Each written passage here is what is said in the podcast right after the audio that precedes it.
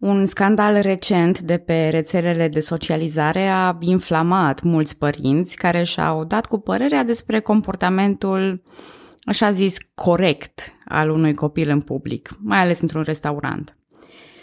În general mă oferesc de a vorbi despre subiecte curente în podcast, pentru că dacă cineva ascultă podcastul ăsta prin 2050, nu o să știe la ce mă refer. Și totuși sunt sigură că un astfel de subiect nu va fi niciodată vechi. Niciodată, dar niciodată pe lumea asta, nici dacă fiecare părinte ar citi o bibliotecă întreagă de parenting și ar participa la toate cursurile de pe lume, nu va fi un acord cu privire la educația corectă a copiilor. Ca mamă de copil de 5 ani am fost acuzată atât de răsfăț, cât și de prea mare strictețe. De ce se întâmplă asta? Simplu. Noi, ca oameni, avem personalități diferite, experiențe diferite, stiluri diferite. Chiar dacă avem scopuri comune, în cazul ăsta educația copiilor, este imposibil să avem un consens legat de cum trebuie ajuns la acel scop. Pe hârtie vrem același lucru. În practică, procedăm diferit. Mai mult, ajungem chiar la antipatie față de cei care procedează altfel decât noi. Ne enervează undeva visceral că altcineva e prea strict cu copilul sau că are un stil de condus prea sportiv, că nu își economisește banii exact cum am face-o noi că altul e prea leneș sau prea obsedat de muncă, prea relaxat sau prea ambițios. Bună, numele meu este Călina și astăzi vorbesc despre sfârșitul lui Tudor Vladimirescu. O cauză importantă a evenimentelor ce urmează este tocmai antipatia dintre Vladimirescu și liderul eteriei, Alexandru Ipsilanti.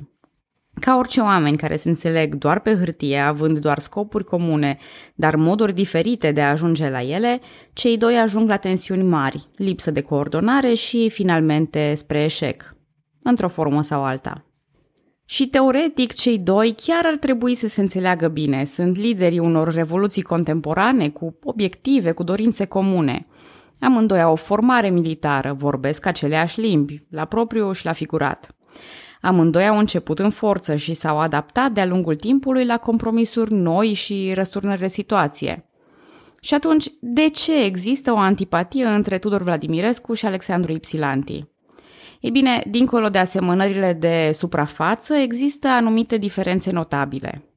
Spuneam în episodul anterior că Tudor s-a preocupat în mod deosebit de organizare și disciplină, dorindu-și o revoluție ireproșabilă încă dinaintea izbucnirii Revoluției, și-a pregătit documentele necesare, s-a aprovizionat cu cele ce trebuiau și pe întreg parcursul Revoluției a ținut din scurt participanții. Le spunea mereu apropiaților că o armată fără disciplină e mai rea decât o haită de lupi.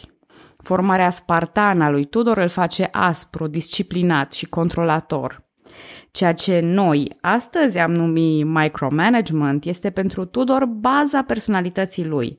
Dorința de a fi mereu informat, mereu în control, mereu ireproșabil și cerând aceleași standarde înalte și de la armata lui. Alexandru Ipsilanti, în schimb, avea o atitudine ceva mai laxă. Deși era de formare militară, fusese sedus de confortul curții imperiale rusești de promisiuni și pasiuni fără aplicabilitate. A ajuns la Iași, s-a confruntat constant cu lipsa banilor, a armelor, muniției și a oamenilor, în ciuda eforturilor de a recruta voluntari chiar și de pe teritoriile românești. Acordă grade de capitan și major unor oameni nepregătiți, trupele lui sunt neinstruite și nedisciplinate și ajung adesea la jafuri în marșul lor spre București. Cu aceasta, desigur, eteriștii își atrag antipatia generală a populației, dar mai ales antipatia lui Tudor Vladimirescu pentru omologul său. Cu alte cuvinte, ca să simplific cât se poate situația, Probabil că Ipsilanti îl vedea pe Tudor ca un zbir căpos și obsedat de disciplină, iar invers, Tudor îl vedea ca un aristocrat mincinos și leneș, incapabil de a-și ține trupele în ordine. Sub astfel de auspicii, Ipsilanti se apropie de București și continuă să facă aluzii la marea putere care îl susține, deși e deja un fapt cunoscut că eteriștii nu beneficiază de sprijinul rus sau nu mai beneficiază. Prin urmare, Tudor Vladimirescu preferă ca întâlnirea lui cu Ipsilanti să aibă loc la bariera Bucureștiului, insistând pe sarcina eteristului de a aduce dovezi concrete cu privire la acest sprijin străin. De ce anume se temea Tudor? Având încheiat un acord foarte proaspăt și foarte fragil cu boierii, Tudor risca o alianță a boierilor nemulțumiți cu Ipsilanti. Mai rău, el putea atrage chiar poporul prin minciuni cu privire la sprijinul rus. Însăși prezența eteriștilor pe teritoriile române era o invitație deschisă către otomani spre a interveni. Întâlnirea dintre Tudor și Ipsilanti se poartă așadar în condiții de foarte mare tensiune – Ambii vin cu escorte puternice, stau în picioare pe tot parcursul întrevederii și vorbesc prin interpret, deși Tudor cunoaște greaca, iar Ipsilanti româna. Este prima și singura întâlnire dintre cei doi. Petrache Poenaru, pe care majoritatea românilor îl cunosc pentru invenția stiloului, a lucrat în cancelaria lui Tudor Vladimirescu și mărturisea că în acele timpuri Tudor începuse să considere nulă înțelegerea sa inițială cu Ipsilanti, spunând că intenționează chiar să se alăture otomanilor și să-l atace pe grec dacă acesta nu părăsește în curând teritoriile românești. Domnul Tudor ar fi spus atunci, citez, două săbii nu în cap în aceeași teacă. Am încheiat citatul. Dar lucrurile nu mergeau pe făgașul convenabil lui Tudor. Ipsilanti a abandonat planul de a trece Dunărea și s-a retras la Târgoviște, unde putea fi aproape de munți și de Transilvania, în caz că avea nevoie să fugă rapid.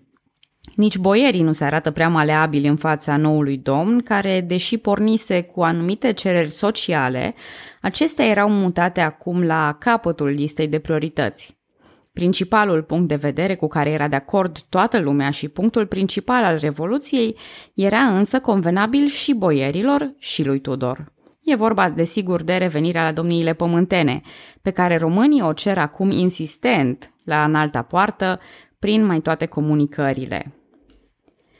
Și canele continuă când Ipsilanti pornește negocieri cu boierii dorind să-i mute la Târgoviște.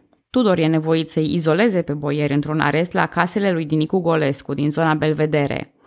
Acest arest va dura aproape o lună până pe 14 mai, când Tudor va părăsi Bucureștiul.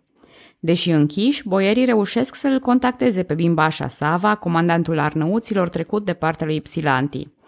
Sava, alături de 150 de arnăuți, se îndreaptă spre Belvedere, dar Tudor îi transmite că dacă Sava va intra la boieri cu mai mult de 5 arnăuți, Într-adevăr, îi va elibera, dar scurtați cu un cap. Și în aceste condiții, evident, Sava renunță la plan. În vreme ce relațiile lui Tudor cu boierii și cu Ipsilanti merg tot mai rău, se arată că o nenorocire nu vine niciodată singură, iar otomanii pregătesc intervenții militare în Moldova și țara românească.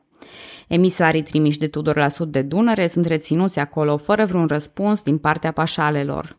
Și în continuare, Tudor păstrează atitudinea conciliantă cu un alta poartă și speră la o rezolvare amiabilă, dar concomitent face și pregătiri militare, împrumutând bani și organizând recrutări pentru a putea face față unei invazii otomane. De asemenea, va ordona săparea unor șanțuri de apărare și construcția meterezelor pe dealul Cotroceni. În caz de eșec la București, el ia în considerare o retragere în Oltenia, unde continuă să aprovizioneze mănăstirile întărite. Oștile otomane au început să treacă Dunărea încă din martie, stabilind baze pe teritoriile țării românești și pornind în expediții de jaf.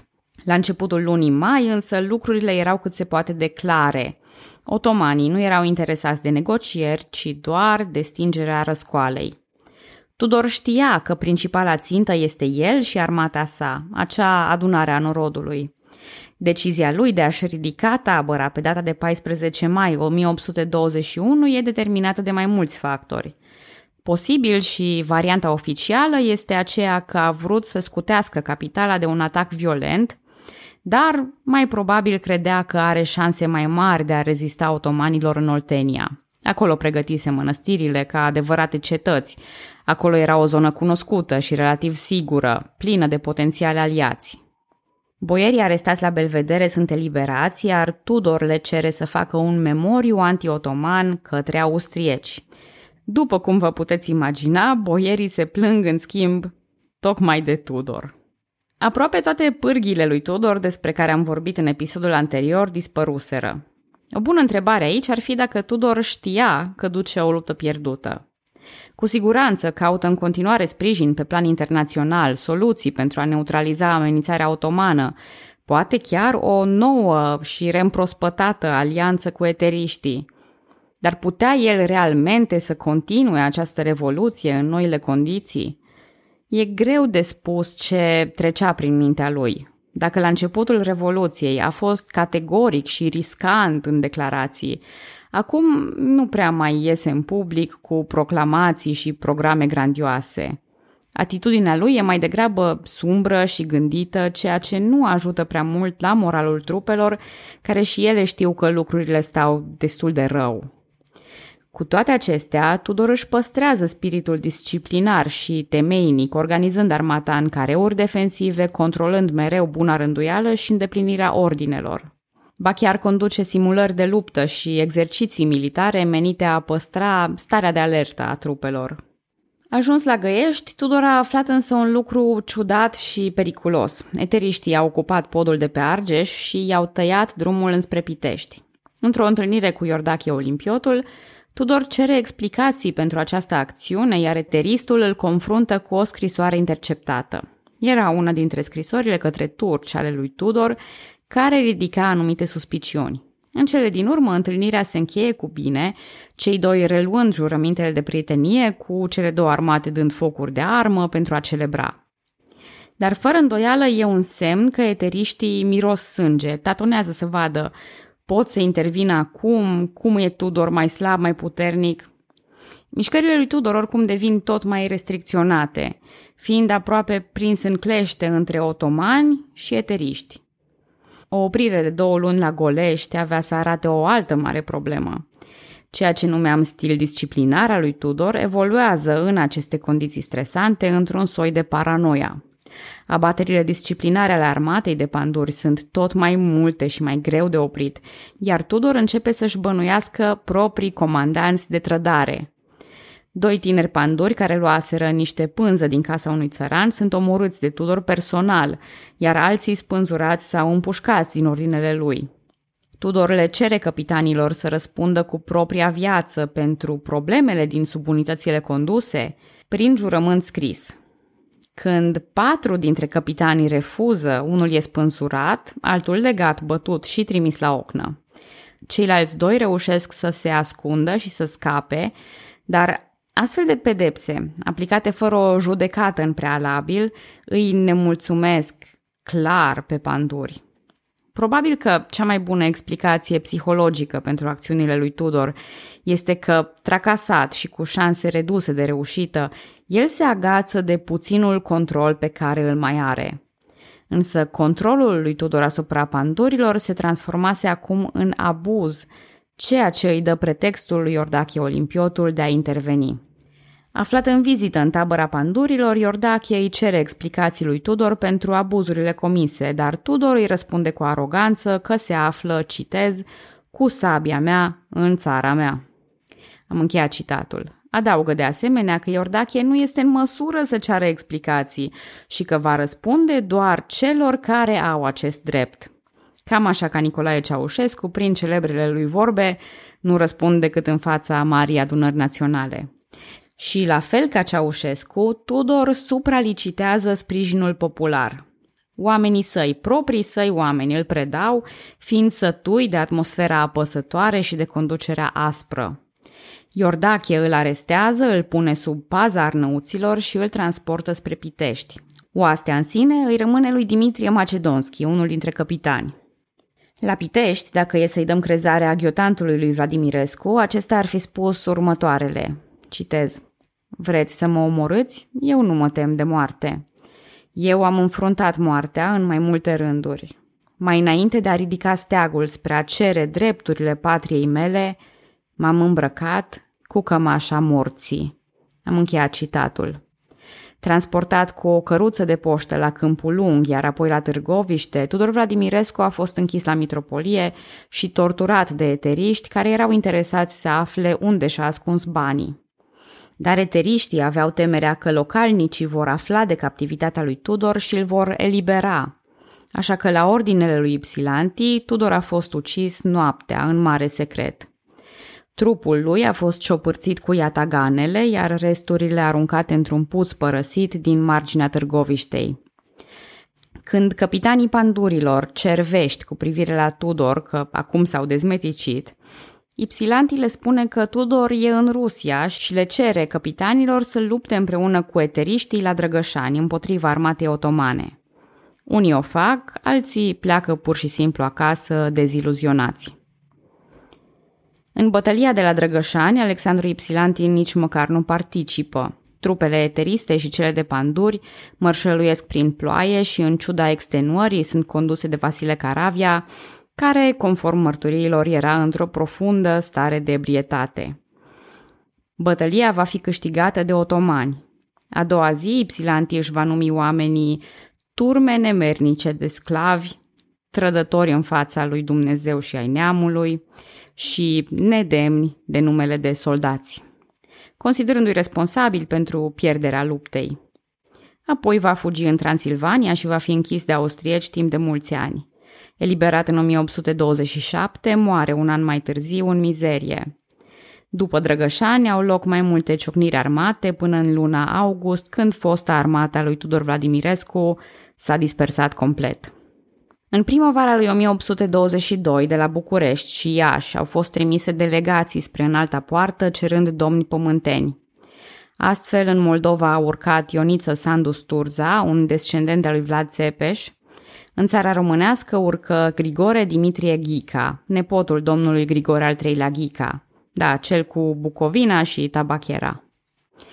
Astfel, răscoala lui Tudor Vladimirescu devine revoluție. Deși tehnic vorbind a fost înfrântă militar, acțiunea lui Tudor a avut ca o consecință directă sfârșitul epocii fanariote. Mai mult decât atât, s-a văzut puterea ideilor naționale. Și mulți s-au gândit că pârghile lui Vladimirescu nu erau neapărat rele. Poate că totuși cu puțină ajustare ele pot funcționa – iar nemulțumirile exprimate de Tudor pot, totuși, fi cândva soluționate. Între răscoala lui Horea Cloșca și Crișan și Revoluția din 1821 s-au scurs 37 de ani. Dar următoarea mișcare ce va zgudui țările române va fi în doar 27.